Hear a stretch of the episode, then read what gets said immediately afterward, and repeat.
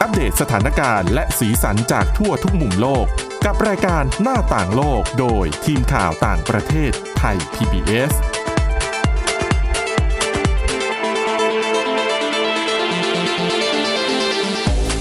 สวัสดีค่ะ ต้อนรับคุณผู้ฟังเข้าสู่รายการหน้าต่างโลกนะคะ มาอัปเดตเรื่องราวทั้งสถานการณ์และสีสันจากทีมข่าวต่างประเทศไทย PBS กันเช่นเคยนะคะ พบกันได้ทุกวันจันทร์ถึงศุกร์ค่ะ ติดตามฟังกันได้ผ่านทาง www.thaipbspodcast.com นะคะ หรือว่าฟังผ่านทางแอปพลิเคชัน podcast ค้นหาคำว่าหน้าต่างโลก อัปเดตกันได้ทุกที่ทุกเวลานะคะ วันนี้อยู่กับสมาชิกทีมข่าวต่างประเทศเช่นเคยค่ะ คุณทิพย์ตะวันธีรนัยพงษ์และดิฉันวินิษฐาจิตกรีค่ะ สวัสดีค่ะ วันนี้ยังเกาะติดเรื่องโควิด -19 เหมือนเดิม เหมือนเป็นควันหลงมาจากเมื่อวานนิดหน่อย ค่ะ ติดลมเรื่องวัคซีน อืม มีเรื่องเกี่ยวกับวัคซีนในแถบวันนี้ไม่ไม่ไปไกลนะ อยู่แถวแถวๆเนี้ย ค่ะเอเชียนะ อ่า เริ่มจากที่อินเดียก่อน ถ้าใครจำกันได้อินเดียเมื่อประมาณ 1-2 สัปดาห์ที่แล้ว ออกมายกเครื่องมาตรการฉีดวัคซีนทั้งประเทศ อืม เพื่อที่จะเร่งฉีด ฟรีด้วยนะ ใช่ อ๋อ จากเดิมก็จากเดิ ก่อน มไม่ได้ หน้า ฟรี นี้ ทั้งหมด ใช่ก่อนหน้านี้มีบางส่วนที่ต้องจ่ายเงินเพื่อฉีดเองก็ ใช่ กลายเป็นเสียงวิพากษ์วิจารณ์กันออกมานะคะ จากเดิมก็คือรัฐบาลกลางเนี่ยให้แต่ละรัฐเป็นคนจัดการ อืม แล้วก็ให้โรงพยาบาลโรงพยาบาลเอกชนด้วย คือคนที่มีเงินหน่อยก็อาจจะเข้าถึงวัคซีนได้มากกว่า เป็นต้นแล้วก็ภาพที่เกิดขึ้นก็คือ ศูนย์ฉีดวัคซีนของรัฐหลาย ๆ แห่งที่เราเห็นกันก่อนหน้านี้คนก็ไปออกันแบบว่าไม่มีการเว้นระยะห่างใด ๆ ค่ะ แต่ว่าตอนนี้ก็เปลี่ยนใหม่นะคะ แล้วก็มีการเปลี่ยนมาฉีดให้ประชากรวัยผู้ใหญ่ ฟรีทั้งหมดทั้งประเทศ แล้วสิ่งที่เกิดขึ้นก็คือเมื่อวันจันทร์ที่ผ่านมาเขาทุบสถิติค่ะคุณ อืม วันเดียวอะฉีดวัคซีนไปมากกว่า 8 ล้าน เข็ม อืม เยอะนะ สมกับความเป็นอินเดียจริง ๆ นะ แต่ คือ สู้จีนไม่ได้เลยฉันว่า อ๋อแหม ทะลุหนึ่งพันล้านไปแล้วนะคะคุณผู้ฟัง มาแรงจริง เอออันนี้เราเราเราเน้นเรื่องอินเดียนะ อ่ะออก แต่ว่า ทะเล ต้อง นิดหน่ อ อย อกออกชื่นชม ไม่เป็นไร จีนนิดนึงค่ะ อ่าเรื่องดีๆ เราก็ชมกัน คือเขาเก็บข้อมูลเนี่ย เขาไม่บอกนะว่าเริ่มกี่โมง อืม ไม่ไม่บอกว่าเริ่มฉีดกี่โมง ค่ะ แต่ว่าสื่อหนังสือพิมพ์ท้องถิ่นเนี่ยฮินดูสถานไทมส์เนี่ยบอกว่าเขาเก็บข้อมูลถึงห้าทุ่มเนี่ยคุณผู้ฟัง โอ้โห ก็คื คือ อเขาทำงานกันเลิกดึกมากเลยนะ คือถ้า คือ เรา บ้านเราศูนย์ฉีดวัคซีนในห้าโมง ดิฉันก็งงอยู่เหมือนกัน ไม่อาจจะอาจจะไม่ได้ฉีดถึงห้าทุ่มหรือเปล่าอาจจะข้อมูลที่ศูนย์ส่งเข้ามา อ๋อเก็บรวบรวม อ่ะ ใช่ไหม เขาไม่ได้ลงรายละเอียดตรงนี้แต่ว่าตอนแรกดิฉันไปอ่านจากสำนักข่าวรอยเตอร์สเขาเขียนว่า 7 ล้าน5แสนโดส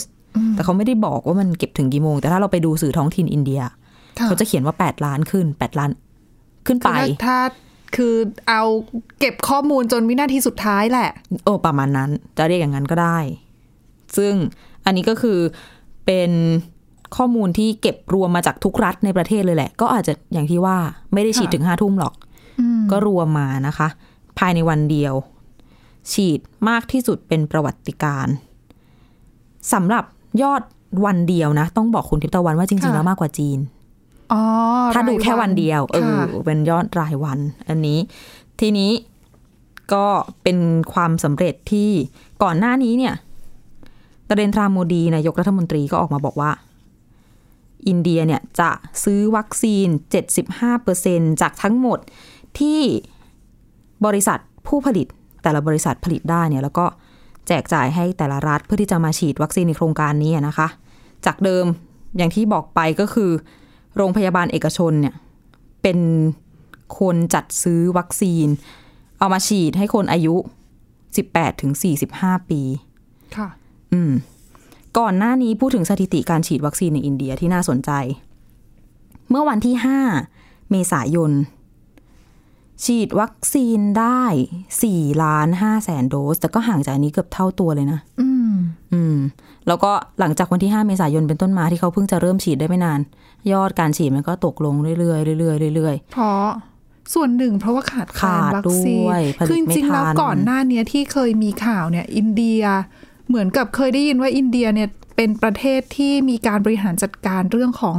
โครงการในลักษณะเนี้ยค่อนข้างดีหรือเปล่า ๆ มีใช่ ใช่ไหมย เขามีประวัติเป็นประสบการณ์ดีกว่า ทั้งประวัติและประสบการณ์ในการฉีดวัคซีนที่ถ้าย้อนไปดูคือยาวนานมาก เป็น mass vaccination ใช่เป็น อืม เป็นอาเป็นโครงการปูพรม ปูพรมฉีดวัคซีน อืม โดยเฉพาะกับอืมผู้หญิงหญิงตั้งครรภ์แล้วก็ ค่ะ เด็กเนี้ยด้วยความที่ประเทศเขาใหญ่เนาะ อ๋อใช่ แล้วเอาจริง ๆ อ่ะดิฉันว่าการแพทย์อะไรที่อินเดียก็ไม่ได้ล้าสมัยนะ เรื่องหมอเรื่องอะไร แต่ ก็โอ ฉัน เค เห็น อยู่ อุปกรณ์สภาพ facility แล้วแบบ ดิฉันเนี่ยไม่อยากจ ในเมื ริ องๆงสงสัยมากเลยนะว่าภาพที่เห็นในข่าว โรงพยาบาล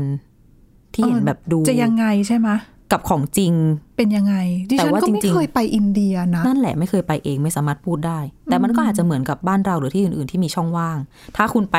โรงพยาบาลเอกชน อ่าอยู่ในเดลี่นะคะ อ่า ก็อาจจะแหม นั่นแหละ ดีสภาพดูดีแต่ว่าพอ ถูกต้อง เป็นแบบชนบทหน่อยอะไรอย่างเงี้ยก็อาจจะเครื่องไม้ ภาพข่าว เครื่องมื ที่ อ เราเห็น ไม่ค่อย กันอะ ไม่ค่อยครบเท่าไหร่ ใช่เรื่องแบบคือเรามองดูภาพวิดีโอแล้วก็รู้นึกถึงแบบสุขอนามัยก็ก็เป็นห่วง อืม เหมือนกัน แล้วยิ่งก่อนหน้านี้ที่มีคนเข้าไปใช้บริการกันเยอะ เย ๆ อะ นะ อืมแต่ว่าจริง ๆ เนี่ยจะบอกว่าทที่คุยไปว่าวันละวันเดียวเนี่ยแปดล้านกว่าโดสเนี่ย ค่ะ จริง ๆ ผู้เชี่ยวชาญบอกว่า อินเดียเนี่ยน่าจะต้องฉีดให้ได้วันละสิบล้านโดสนะ ไม่งั้นไม่ทันใช่ไหม ใช่ ไม่งั้นจะไม่เข้าเป้าที่ตั้งไว้ว่า จะฉีดให้ผู้ใหญ่ได้ 950 ล้านคนภายในเดือนธันวาคม ซึ่งตอนเนี้ยเดี๋ยวนะ เขาจะต้องฉีด ต้องให้ได้วันละเท่าไหร่เนี่ยถ้าคำนวณ เนี่ยแหละวันละ ใช่ สิบไหมคะ ล้านโดสคือคำตอบ อืม มันเหลืออีกกี่วันนะดิฉันก็บวกเลขไม่ทันละ นี่ครึ่งปี ครึ่งค่อนปีเข้าไปแล้วเหลืออีกครึ่งปีฉีดให้ได้ คือตอนเนี้ยฉีดวัคซีน ครบโดส ครบ 2 โดสให้ประชากรไปได้เนี่ย ยังไม่ถึง 5%เลย แล้วประชากรทั้งหมดมี 1,300 กว่าล้านคน อืมคืออถึงแม้ว่าตัวเลขที่ได้ออกมาจะเยอะก็ตามเนี่ย แต่ว่า ใช่ อย่าลืมว่าไปเทียบกับจำนวนประชากรของเขาและขนาดประเทศของเขาอะ่ะ ใช่ เออมันก็ยากเหมือนกันนะ แต่คืออย่างบางรัฐอย่างรัฐมหารัฐตระที่เป็นรัฐใหญ่เนี่ย อันเนี้ย ค่ะ เขาก็บอกว่าถ้าเกิดมีวัคซีนพอให้เขาฉีดอ่ะเขาสามารถจัดการฉีดให้ได้ตามเป้าอ่ะได้ แต่นี่คือรัฐใหญ่ไง อืมคือ อ่า เอ่อรัฐใหญ่อุปกรณ์เครื่องไม้เครื่องมือเขาก็ บุค ค่ ลา อน ก ข้าง รก็เยอะ จะพร้อมกว่าโรงพยาบาลต่างๆ ด้วยนะคะ ถูกต้อง อืม แต่ว่าทางรัฐบาลเนี่ยก็ไม่ได้บอกนะคะ ว่า 10 ล้าน 10 ล้านต่อวันเนี่ย ผู้เชี่ยวชาญแนะ แต่แต่รัฐบาลอ่ะไม่ได้ตั้งเป้าตามนั้น แล้วรัฐบาลตั้งเป้ามากกว่าหรือน้อยกว่า ไม่มีบอกว่าตั้งเป้าเท่าไหร่ เคยพูดเมื่อตอนต้นเดือนว่าอาจจะมีผลิตวัคซีนได้อะ ค่ะ 10 ล้านโดส เพียงพอสำหรับการฉีด 10 ล้านโดสต่อวันในช่วงเดือนกรกฎาคมกับสิงหาคม แต่ไม่ได้บอกว่าจะฉีดได้วันละ 10 ล้านโดส โอ้ก็เป็นไปได้ยากไหม คือถ้าผลิตได้ 10 ล้านเนี่ย กว่าการบริหารจัดการการส่งออกไป คือมันจะต้องมีส่วนที่เหมือนตกค้างอะ่ะ คือไม่ใช่ว่าคุณผลิตวันนี้ 10 ล้าน แล้วคุณจะผลักทั้ง 10 ล้านออกไปได้ในวันรุ่งขึ้นไง ถูก ดังนั้นเนี่ย เราเห็นกัน ยอดที่ มา จะ แล้ว เออ เรื่องการขนส่งออกซิเจน การจัดการการอะไรอย่างงี้ที่ฉันว่าลำบากพอสมควรนะ เป็นความท้าทายเหมือนกันนะ แต่พูดถึงตัวเลขผู้ติดเชื้อในระยะหลังมานี้อย่างในวันสองวันที่ผ่านมาเนี่ย ก็อยู่ที่ประมาณวันละห้าหมื่นหกหมื่นคนอย่างเนี้ยนะคะ ค่ะ ถ้าเทียบกับเมื่อช่วง 2-3ถึงเดือนที่ผ่านมา อืม ลดลงเยอะ และช่วงพีคที่สุด อาจจะจำวันกันไม่ได้ จะเป็นช่วงเดือนพฤษภาคมที่ผ่านมา สูงสุดวันหนึ่งสี่แสนกว่าคนนะ ดังนั้นก็เท่ากับว่าเหมือนเขาได้หายใจหายคอขึ้นมาสักนิดนึงละ นิดนึงอะ นิดนึ แต่ ง แต่ว่าจริง บางบางพื้นที่ดิฉันเห็นข่าวว่า เริ่มเตรียมรับมือกับระลอกต่อไปแล้วนะ ๆ ต้องบอกว่าอย่าวางใจเพราะว่าจริง ๆ ตัวเลขผู้ติดเชื้อ ต่อให้เป็นประเทศเราก็เหอะเวลาเราดูตัวเลขผู้ติดเชื้อ เราต้องอย่าลืมว่ามันอยู่ที่การตรวจด้วย อ่าถูก จริง ๆ ถ้าอยากจะดูอะไรสักอย่าง อาจจะต้องดูเรื่องแบบการเข้ารักษาตัวในโรงพยาบาลหรือเปล่า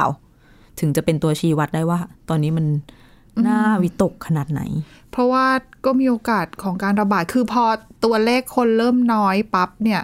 เริ่มมีการผ่อนคลายมาตรการก็ เริ่มสบายใจ ก็เริ่มจะมี ก็จะกลายเป็นว่าคนก็จะ กาดตก กลับมา การตกใช่เกิดการแพร่ระบาดเพิ่มมากขึ้นนะ ดังนั้นเนี่ยการประเมินเพื่อคลายมาตรการก็ถือว่าเป็นอีกหนึ่งความยากเหมือนกันนะ ใช่ เป็นความท้าทายของรัฐบาลจริง ๆ ว่า เอ๊ะ ลดลงแค่ไหน ถึงจะสามารถคลายมาตรการได้ เดี๋ยวเรามาดูกันว่านเรนทราโมดีจะเข็ดไหม อุ้ยดิฉันว่ายาก ใช่ไหม ดูจากแนวทางเขา ใช่คือก่อนหน้านี้แบบบางพื้นที่ก็เริ่มมีมาตรการก็เริ่มคือประชาชนก็เริ่มกาดตกแล้วว่าดิฉันเห็น วันก่อนเห็นข่าวในเดลีอย่างเงี้ย ค่ะ คนก็ไปออแน่น ๆ กันก็ แหม ภาพนี่ยังไม่ถึงเดือนเลยนะ ถ้าดิฉัน เดือน เป็นค ส น อง อินเดีย เดือน ดิฉันจะ นะ โกรธพอสมควรเลยนะ อืม เพราะคนเสียชีวิตเยอะแบบเยอะมากจริง นะคะ ๆอ่ะไปที่ประเทศเพื่อนบ้านอาเซียนกันต่อ เรื่องวัคซีนเหมือนกัน แต่ว่า ใช่ เขามีทีเด็ดนะ ใช่คือคือการคือหลายประเทศเนี่ยเจอปัญหาคล้าย ๆ กัน คือประชาชนไม่ค่อยมีส่วนประชาชนส่วนหนึ่งที่ไม่อยากรับวัคซีน ค่ะ ไม่ว่าจะเป็นด้วยเหตุผลเอ่อไม่เชื่อใจบ้างละ อืม กลัวไม่ปลอดภัยบ้างละ หรือว่ารู้สึกว่ายังไม่มีความจำเป็นเร่งด่วนในการฉีดวัคซีนบ้างละ ไม่เป็นไรหรอก เอ่อดังนั้นเนี่ยก็เลยไม่ค่อยออกไปรับวัคซีนกัน ซึ่งหลาย ๆ รัฐบาลในหลาย ๆ ประเทศก็ออกมาตรการต่าง ๆ นานา เพื่อมาจูงใจให้คนไปรับวัคซีน ซึ่งเราอะเอามาเล่าให้ฟังเนี่ยหลายครั้งแล้วไม่ว่าจะเป็นเรื่องแอปหาคู่บ้างนะคะ หรือว่าเป็น ลอตเตอรี่ อะลอตเตอรี่หรือ แจ ว่ากมี เงิน อะไร ตรงๆเลยก็มี แจกทุนการศึกษา อ่าแจกรถก็มี อ๋อ รัสเซีย ใช่ใช่ เยอะมากนะคะ แต่ที่ฟิลิปปินส์มาแนวใหม่ คือ จูงใจยังไง จูงใจด้วยกันว่าถ้าคุณไม่ฉีดเข้าคุกนะคะ จูงใจด้วยการจะจับขัง ใช่อันนี้เป็นต้องเรียกว่าเป็นซิกเนเจอร์ของประธานาธิบดีโรดิโกดูเตอร์เต้จริงๆนะ ขำรอ คื เลย ไม่ เนี่ย ไม่มีใครจะห้าวหาญได้ขนาด ข้าว เขา หารด้วย เออ ก็จริงอะ นะคะ พูดจริง ก็อา พูดเล่น มา เนี่ย ขู่ พูด คือ ขู่แล้วกัน เออใช้ว่าขู่อะเพราะเขาเป็นสไตล์ขู่อย่างเงี้ย เพราะเอาเข้าจริงๆเนี่ยคือคือหลาย ๆ คนก็บอกว่าตัวคำขู่ของดูเตอร์เต้เนี่ยก็ขัดกับเจ้าหน้าที่สาธารณสุขของเขาเองนะ เพราะเจ้าหน้าที่สาธารณสุขออกมาบอกว่า คือขอให้คนไปฉีดวัคซีนโควิด -19 จริง แต่ว่าไม่ได้บังคับ ค่ะ คือเหมือนกับประเทศอื่น ๆ นั่นแหละ คือเป็นความสมัครใจ อืม คุณจะฉีดไม่ฉีดก็ได้ แต่ขอให้มาฉีดเถอะเพื่อความปลอดภัยของตัวคุณและคนอื่น ค่ะ ๆ เออ เออ แต่ ก็ ว่า แหม ความความ จะ ดูเตเต้ จะจะเข้าไหมคุกเนี่ยออ ความเล่นใหญ่ นะคะโอ้ยก็ก็ถือว่าโหดพอสมควรหรือว่า อ่ะบ้านเราใกล้ๆบ้านเราในอาเซียนเหมือนกันอันนี้ น่าสนใจอีกที่ในอินโดนีเซีย ค่ะ แจกไก่ โอ้ดิฉันชอบนะ ใช่ คือหลาย ๆ ที่ดิฉันก็เห็นแบบแจกเงินแจกนู่นแจกนี่ใช่ไหมอันนี้จูงใจด้วยการที่อินโดนีเซียจูงใจด้วยการแจกไก่ ตอนแรกดิฉันฟังเรื่อง ไก่ เนี้ย ตัวเป็นๆด้วยนะ นั่นแหละ ตอนแรกนึกว่าเอาอาจจะแบบเห็นในในหัวนะ อาหารเป็นไก่ เห็น ต้ ภาพ ม ไก่ เหรอ อบ เป็นหนึ่งตัว อ๋อ เหมือนแบบไก่ย่างยี่ห้อดังยี่ห้อหนึ่งเป็นหนึ่งตัวแล้วเอาไปให้ อันนี้ไม่แจกหนึ่งตัวไปเป็นๆ ที่กำลัง เอา แบบไปเยอีก ดินดินกับพือปีก ใช่ อ๋อแล้วมีพิเศษมากกว่านั้นนี่ อะไร ไปแบบไม่บอกใช่ไหม อ๋อใช่ค่ะ คือคืออินโดนีเซียก็เจอเหมือนหลาย ๆ ประเทศอย่างที่บอกไป คือประชาชนไม่กล้าออกไปรับวัคซีน เพราะว่ากลัวในเรื่องของความปลอดภัยแล้วก็ในส่วนของคืออินโดนีเซียเขามีเรื่องข่าวปลอมเฟกนิวเกี่ยวกับ ค่ะ เกี่ยวกั เย บ อะอยู่ วัคซีนใช่ ค่อนข้างเยอะดังนั้นเนี่ยประชาชนตามชนบท หรือว่าเมืองเล็ก ๆ อาจจะไม่ค่อยกล้าออกไปรับวัคซีนกันเท่าไหร่ ค่ะ รัฐบาลเนี่ยผลักดันการฉีดวัคซีนมาครึ่งปีมากกว่าครึ่งปีละแต่ก็ยังฉีดไปได้แค่ 10 กว่าเปอร์เซ็นต์เอง คือน้อยมากดังนั้นเนี่ยอ่ารัฐบาลท้องถิ่นแต่ละท้องถิ่นเนี่ยก็ออกมาตรการต่างๆที่ที่จะมาจูงใจให้ประชาชนไปฉีดวัคซีน หรือว่าไปบริการฉีดวัคซีนให้ถึงที่ ก็เลยเนี่ยค่ะก็มีเรื่องของการบุกเข้าไปเคาะประตูถึงหน้าบ้านนะให้ข้อมูลแล้วก็ฉีดวัคซีนให้แบบ พร้อมหิ้วไก่ไปฝากด้วยหนึ่งตัว ใช่ รวมไปถึงโครงการต่างๆ ที่เขาแบบ เป็นโครงการยกศูนย์ฉีดไปไว้ใกล้บ้านประชาชนนั่นแหละ อืม ให้การฉีดเนี่ยทำได้ง่ายขึ้น อ่ะเดี๋ยวยังมีเรื่องของฟิลิปปินส์มาเล่าให้ฟังอีกเล็กน้อยนะคะ เดี๋ยวตอนนี้หมดเวลาในช่วงแรกพักกันสักครู่ค่ะ หน้าต่างโลกโดยทีมข่าวต่างประเทศไทย PBS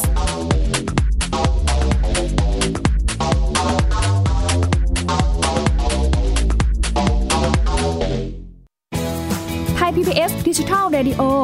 Infotainment for All สถานีวิทยุดิจิทัลจากไทย PBS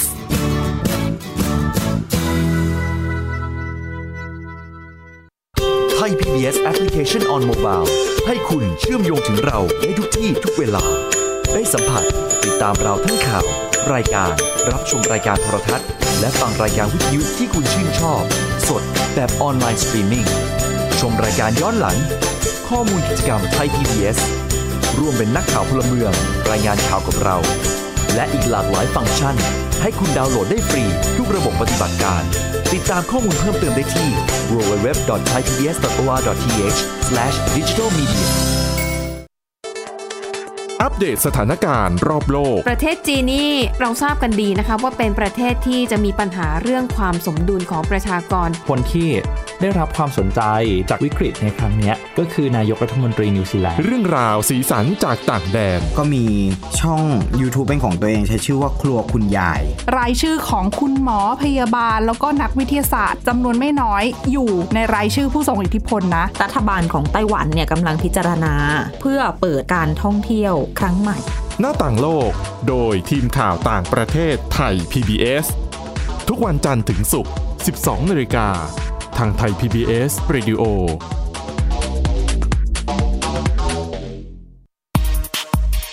เพราะวิทยาศาสตร์อยู่รอบตัวเรา มีเรื่องราวให้ค้นหาอีกมากมาย เทคโนโลยีใหม่ ๆ เกิดขึ้นรวดเร็ว ทำให้เราต้องก้าวตามให้ทัน อัปเดตเรื่องราวทางวิทยาศาสตร์ เทคโนโลยี และนวัตกรรม ที่จะทำให้คุณทันโลก กับรายการ s c i e n t e c h ทุกวันจันทร์ถึงวันศุกร์ทางไทย PBS Radio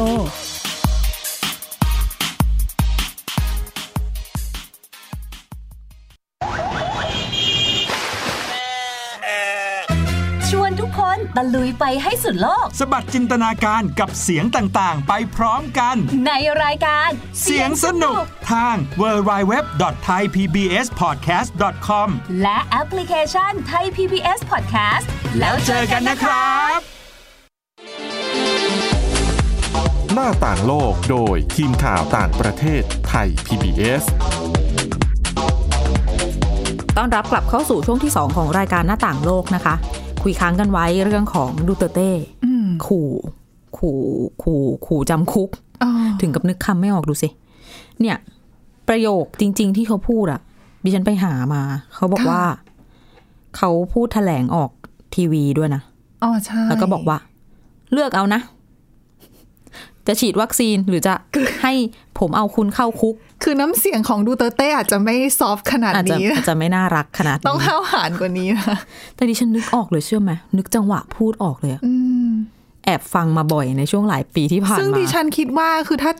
จับคือถ้าคนไม่ฉีดวัคซีนแล้ว แล้วเราต้องถูกจำคุกจริง ๆ เนี่ยจะเป็นการละเมิด ไม่ สิท ได้ ธิ์อะ หร ไร อก เขาหรือเปล่า ไม่ไม่เป็นไปไม่ได้จริง แล้วเขาก็พูดต่อบอกว่า อย่าเข้าใจที่เขาพูดผิดนะ เพราะว่า อืม ตอนนี้ประเทศกำลังอยู่ในภาวะวิกฤตเขาก็แค่รู้สึกแบบเหนื่อยหน่ายอ่ะคือคนฟิลิปปินส์น่ะไม่เชื่อฟังรัฐบาลเลยจ้ะ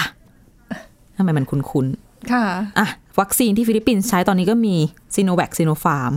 แล้วก็แอสตราเซเนกาอันเนี้ยก็ไปคุยกับเพื่อนมาเพื่อนเป็นนักข่าวทำงานกับสำนักข่าวต่างประเทศแห่งหนึ่ง เธอก็ อาจจะเป็นความที่คนฟิลิปปินส์เนาะเธอเป็นคนที่ทำข่าวเรื่องจีนเรื่องทะเลจีนใต้อะไรเยอะ ค่ะ ความเชื่อมั่นในจีน เธอก็จะน้อย อ่า ดังนั้นตัวเธอก็ ใจเธอก็จะ ฉันจะรับวัคซีนอเมริกัน ค่ะ แต่ในที่สุด ไบแอสนะ ใช่ มีความแบบ เธอทำงานสำนักข่าวตะวันตก ค่ะ เสร็จสัปดาห์ที่แล้ว อ่า เธอก็โพสต์ภาพลงใน Facebook บอก I'm vaccinated ค่ะ ฉีดวัคซีนเข็มแรกแล้ว ฉัน ค่ะ ก็ส่งข้อความไปโดยทันที เธอฉีดของอะไรอ่ะ คือนี่นี่ก็อยากรู้เหมือนกัน นี่ก็เผือก ค่ะ อยากรู้นางตอบมาว่า อ๋อซีโนแวคนี่ก็ ค่ะ แปลกใจเอาเอาเหรอซีโนแวคเหรอ เออ ฉันก็ ค่ะ กำลังจะฉีดเหมือนกันอ่ะเราก็คุยกัน เราฉีดแอสตราเซเนกานะ แล้วเขาก็พูดมาว่า อืมเขาไม่ไหวละ ได้อะไรเขาก็ต้องฉีดก่อน อืม ไม่งั้นเดี๋ยวมันจะไม่ได้อีก แล้วสถานการณ์ตอนนี้คือเขารู้สึกว่ามันไม่ไหวแล้ว คือในฟิลิป ไม่ ปินส์ เลือกแล้ว ใช่ไหม อืม คือข่าวมันอาจจะยังไม่เห็น คือบ้าน เยอะนะ เราบางทีคือโควิด -19 สถานการณ์ก็มีทั่วโลกอะเนาะ ใช่ คือการจะหยิบมาอะไรที่เป็นข่าวบางทีก็เราก็พูดได้ไม่หมดนะแต่จริงๆอะสถานการณ์เขาก็ไม่ได้ดีนะ ไม่ได้ดี อะอย่างอินโดนีเซียเนี่ย เราเห็นเงียบๆไม่เป็นข่าวเนี่ย โอ้ยตัวเลข ตัวเลขเยอะมาก เยอะนะคะ แล้วก็เมื่อเมื่อวันก่อนดิฉันเห็นเหมือนกับ เป็นตัวเลขผู้ติดเชื้อรายใหม่ สูงสุด สูงที่สุด ต้นสัปดาห์ที่ผ่านมา อ๋อ หมื่ หมื่ น นกว่าหมื่นสี่หมื่น มั้ง ห้านะ นั่นแหละ เกือบถึงหมื่นห้านะคะ ก็ อ๋อ แต่เราอาจจะไม่ค่อยได้เห็นข่าวเพราะว่าไปเกาะฝั่งตะวันตกอยู่ไง ใช่คือ ดลต้ คือเขาก็จะเป็น ดลต้ กังวลเรื่องของเดลต้าทางฝั่งนู้นกันอยู่ อย่างในฟิลิปปินส์เนี่ยดิฉันแอบเห็นจากคือการใช้ชีวิตของผู้คนที่นั่นอะด้วยสถานการณ์ที่มันเปิดเปิดปิดปิดหลายรอบคือมัน เดี๋ยวรัฐบาลก็ล็อกดาวน์เมืองหลวงเดี๋ยวก็เปิดปิดไปปิดมาใช่ไหม สับสนนะ คนน่ะ อ้อ น่าจะเหนื่อยหน่ายกับมาตรการเหล่านี้แล้ว เราก็รู้สึกว่าไม่อยากทำตามแล้วดิฉันว่าป่ะ งานแต่งงานอะ อ้อ ถ่ายรูปมา ไม่เห็นเว้นระยะห่าง ไม่สวมหน้ากาก เห็นแล้วตกใจแทน คือ ก็เขาเต้นรำ ฉั กัน นว่าชินชาแล้วหรื วิ อ วัฒ เป น์ ล่า เอิ่มวัฒนธรรม อ้อ ตะวันตก งานแต่งเขาก็แบบมีเต้นรำเปิดฟลอร์อะไรอย่างงี้ใช่ไหม ค่ะ ก็จับก็เต้นนำกันอะไม่ใส่หน้ากากแล้วมันคือใกล้ชิดมากอะแล้วมันก็ไม่ใช่คนจากบ้านเดียวกัน โอเค คนมันไม่ได้เยอะเหมือนงานแต่งงานปกติมันก็น้อยลง แต่ในเรื่องของการเว้นระยะห่าง แล้วคนที่มาจากครอบครัวนั้นครอบครัวโอ้โหงานแต่งอะคุณญาติโกโหติกาเพื่อนคนนู้นคนนี้ อ๋อเจอกัน ไม่เว้น เสร็จแล้วก็แยกกันไปคน แล้ว ละ ก็ ที่นะ ถูกถ้าติดอะไรไปก็เอาของแถมไปด้วยเนี่ยเห็นแล้วกลัวแทนเนี่ยคือที่จะบอกที่จะเล่าให้ฟังก็คือเนี่ยค่ะ สถานการณ์ยังไม่ดีขึ้น แล้วคนก็ไม่มีทางเลือกในเรื่องของวัคซีน อืม ได้อะไรก็ฉีดไปก่อนดูแลตัวเอง พื่ความปลอดภัยนะจริง ใช่ ถูกต้อง อ่ะ หมดเรื่องโควิด -19 ดีกว่า เปลี่ยนฟิลบ้าง นะคะ อันนี้ข้ามไปไม่ได้อยู่ในเอเชียแล้วไปฝั่งยุโรปนะคะ เป็นเรื่องของบริษัทอีเกียของฝรั่งเศส คือจริงๆอีเกียเนี่ยเป็นบริษัทสัญชาติสวีเดน บริษัทเฟอร์นิเจอร์นี่แหละ ค่ะ แต่ว่าเขาก็จะมีอีเกียฟรานซ์ก็คือเป็น อืม เหมือนเหมือนอีเกียในบ้านเราอีเกีย อ่ะ ไทยแลนด์อย่างเงี้ยอันนี้อีเกียฟรานซ์ก็เป็นอีเกียที่อยู่ในฝรั่งเศสศาลฝรั่งเศสเขาสั่งปรับ อืม บริษัทอีเกียฟรานซ์นะคะ ค่ะ เป็นเงินหนึ่งล้านยูโร หรือว่าคิดเป็นเงินไทยก็ประมาณ 37 ล้านบาท เพราะอะไร ทำอะไรผิด ทำไมเออทำอะไรผิดเป็นเรื่องเกี่ยวกับเฟอร์นิเจอร์ที่ออกแบบมาผิดพลาดหรือเปล่าทำคนเสียชีวิตหรือเปล่า ไม่ใช่ โดนสั่งปรับเพราะมีความผิดฐานสปายพนักงาน คือสอดสอดแน สอด มเห ส รออดแนม สอดส่อง ดูพนักงาน แอบดู แอบติดตามแบบ การทำงานต่างๆ ของพนักงานของตัวเองในในร้าน ยังไง อีเกียของฝรั่ง ไป เศ ติ ส ดกล้องดู คือเขาบอกว่าการละเมิดเนี่ยมีตั้งแต่นะคะ ไปจ้างนักสืบเอกชน รวมไปถึงตำรวจ ให้สืบข้อมูลส่วนตัวประวัติส่วนตัวของพนักงานของ คิด ตัวเอง ไม่ถึงนะเนี่ย ดิฉันนึกว่าสอดแนมเต็มที่ก็คือ ติด นั่ง ก ดู ล้อง CCTV ใช่ไหมอ๋อดิตอนแรก ทำอะ ต ไร อน อยู่ ที่ฉันเห็นดิฉันก็นึกว่าแบบสอดส่องแบบนั้น คือ ติดกล้องเอาไว้ในในออฟฟิศเยอะๆแล้วแอบดูพนักงานทำอะไรอยู่อะไรอย่างเงี้ย อืม ซึ่งก็ก็เข้าใจได้นะ อาจจะแบบ เพรว่อาจจะกลัวของหายหรือว่าะ อ๋ออู้ อู้งานหรือเปล่า อาจจะแอบไปติดในห้องพักพนักงานก็เลยดูละเมิดหรือเปล่า อแต่ว่าอันนี้นี่ไปอีกขั้นหนึ่งนะคะละเมิดไปอีกขั้นหนึ่ จริงจังมาก ซึ่งเขาบอกว่าที่ทำเนี่ยตั้งบางบางกรณีเนี่ยทำก่อนที่จะมาเป็นพนักงานอีกนะ คือทำกับผู้ที่มายื่นใบสมัครเพื่อเข้าทำงาน คือเหมือนคัดกรองคัดเลือกพนักงานนั่นแหละ เข้มมาก ใช่คือปกติเราแบบไปไปสมัครงานเราก็ต้องมีใบสมัครใช่ไหมสอบ อ่า สัมภาษณ์ อาจจะมีทำแบบสอบถามอะไรเล็ก ๆ น้อย ๆ ค่ะ เขาจะขอเอกสารอะไรเราก็ส่งให้แต่ว่า อืม กรณีของอีเกียฟรานซ์เนี่ย คือเขาบอกว่าถึงขนาดที่ให้ตำรวจนะ คือตัวผู้บริหารของอีเกียฟรานซ์เนี่ยเขาเหมือนกับมีญาติเป็นตำรวจ อืม แล้วก็ให้ตำรวจเข้าไปสอบไปสืบข้อมูลในฐานข้อมูลตำรวจอะเกี่ยวกับเรื่องประวัติอาชญากรรม แล้วข้อมูลส่วนตัวของพนักงานของผู้ที่มาสมัครเข้าทำงานอีเกีย ค่ะ เออแล้วก็นั่นแหละ ก็คือถือว่าเป็นการขอข้อมูลแบบผิดกฎหมาย แล้วทำไมต้องทำขนาดนั้นอะ ใช่ไหมะคือดิฉันเห็นบางที่เนี่ย ถ้าจะขอประวัติอาชญากรรมเนี่ย ก็สามารถขอได้นะ ก็คือให้ให้พนักงานคือคนที่มาสมัครงานเนี่ย ใช่ ไปขอจากเอกสารจากตำรวจ อ่าไม่เคยโดนคดีนะ อ่าแล้วก็ให้มายื่น อืม แต่อันเนี้ยคือไปแอบแอบไปดูเองอะนะคะ แล้วก็นอกจากนี้ค่ะ ก็มีกรณีเรื่องการจับตาดูพนักงานก็มีเหมือนกันเขาบอกว่าคือการทำแบบเนี้ยเกิดขึ้นในช่วงระหว่างปี 2009 ถึง 2012 นะ อันนี้คือเขาดูแค่ช่วง นานแล้ว ช่วงหนึ่งใช่ ค่ะ แล้วพอดีว่ามีนักข่าวเนี่ย ไปเปิดโปงเรื่องนี้เมื่อปี อืม 2012 แล้วก็สืบกันมาเรื่อยๆ ก็เลยอะฟ้องศาลเมื่อช่วงต้นปีที่ผ่านมา เขาบอกไหมว่าทำไมต้องตรวจสอบคนที่จะเข้ามาทำงานกับเขาขนาดนั้น ก็คือตรวจสอบเฉยๆอะคัดเลือกพนักงาน ไม่คือถ้ามันเป็นบริษัทที่แบบเอ่อบริษัทรถขนเงิน อ๋อใช่ก็เข้าใจ อะไรอย่างเงี้ย ได้ ก็อาจจะ คื ต้องทำ การความปลอดภัยสูง แต่อันนี้ ขาย พนั เฟอร์นิ งาน เจ บ อ ริษัท ร์ เฟอร์นิเจอร์อะ เออ ก็แปลก เอ ดี อแล้วหเขามืนน บอกว่ามีกรณีแบบ เข้าไปดูประวัติ บัญชีธนาคารของ สเตทเมนต์อย่างเงี้ย ใช่ หุย คือน่ากลัวมากนะคะ แล้วก็รวมไปถึงให้จ้างพนักงานปลอมอะ่ะ ให้โคดพนักงานปลอม เข้าไปทำงานกับพนักงานจริง ๆ แล้วก็คอยจับตามองจดน่ะ จดใครทำผิดอะไร ใครนินทา ะไยังไง บอสบ้างนะ เออ ประมาณนะแต่ฉันอาจจะ อาจจะไม่ขนาดนั้น ไม่อาจจะยิ่งกว่านั้นอาจจะไม่ใช่แค่นินทาบอส แบบใครทำงานเป็นยังไงอะไรอย่างนี้หรือเปล่า อืม เออก็เลยโดนไปแล้วเขาบอกว่า พนักงานที่ได้รับผลผึทั้งพนักงานแล้วก็คนที่มาสมัครงานที่ได้รับผลกระทบจาก การกระทำแบบเนี้ยมีประมาณ 400 คน อืมเยอะที เย เดีย อะ ว พอสมควรก็นอกจากบริษัทจะโดนสั่งปรับไปนะคะ ตัวเจ้าหน้าที่ คือตัวบรรดาผู้บริหารอะที่มีส่วนเกี่ยวข้องกับการกระทำแบบเนี้ยก็โดนไปทั้งโทโดนปรับเงิน ค่ะ รวมไปถึงเออรอลงอาญาจำคุกอะรอลงอาญาด้วย อ่ะ ก็ ก็ดี มีหลายคน จะได้ไม่ต้องมีใครมาทำตามแบบนี้กันนะคะ อ่านะคะ อ่ะ และนี่คือเรื่องราวที่นำมาฝากกันค่ะ คุณผู้ฟัง ติดตามฟังรายการหน้าต่างโลกกันได้ผ่านทางพอดแคสต์ทุกวันนะคะ วันนี้เราสองคนและทีมงานทั้งหมดลาไปก่อน สวัสดีค่ะ สวัสดีค่ะ Thai PBS podcast. View the world via the voice.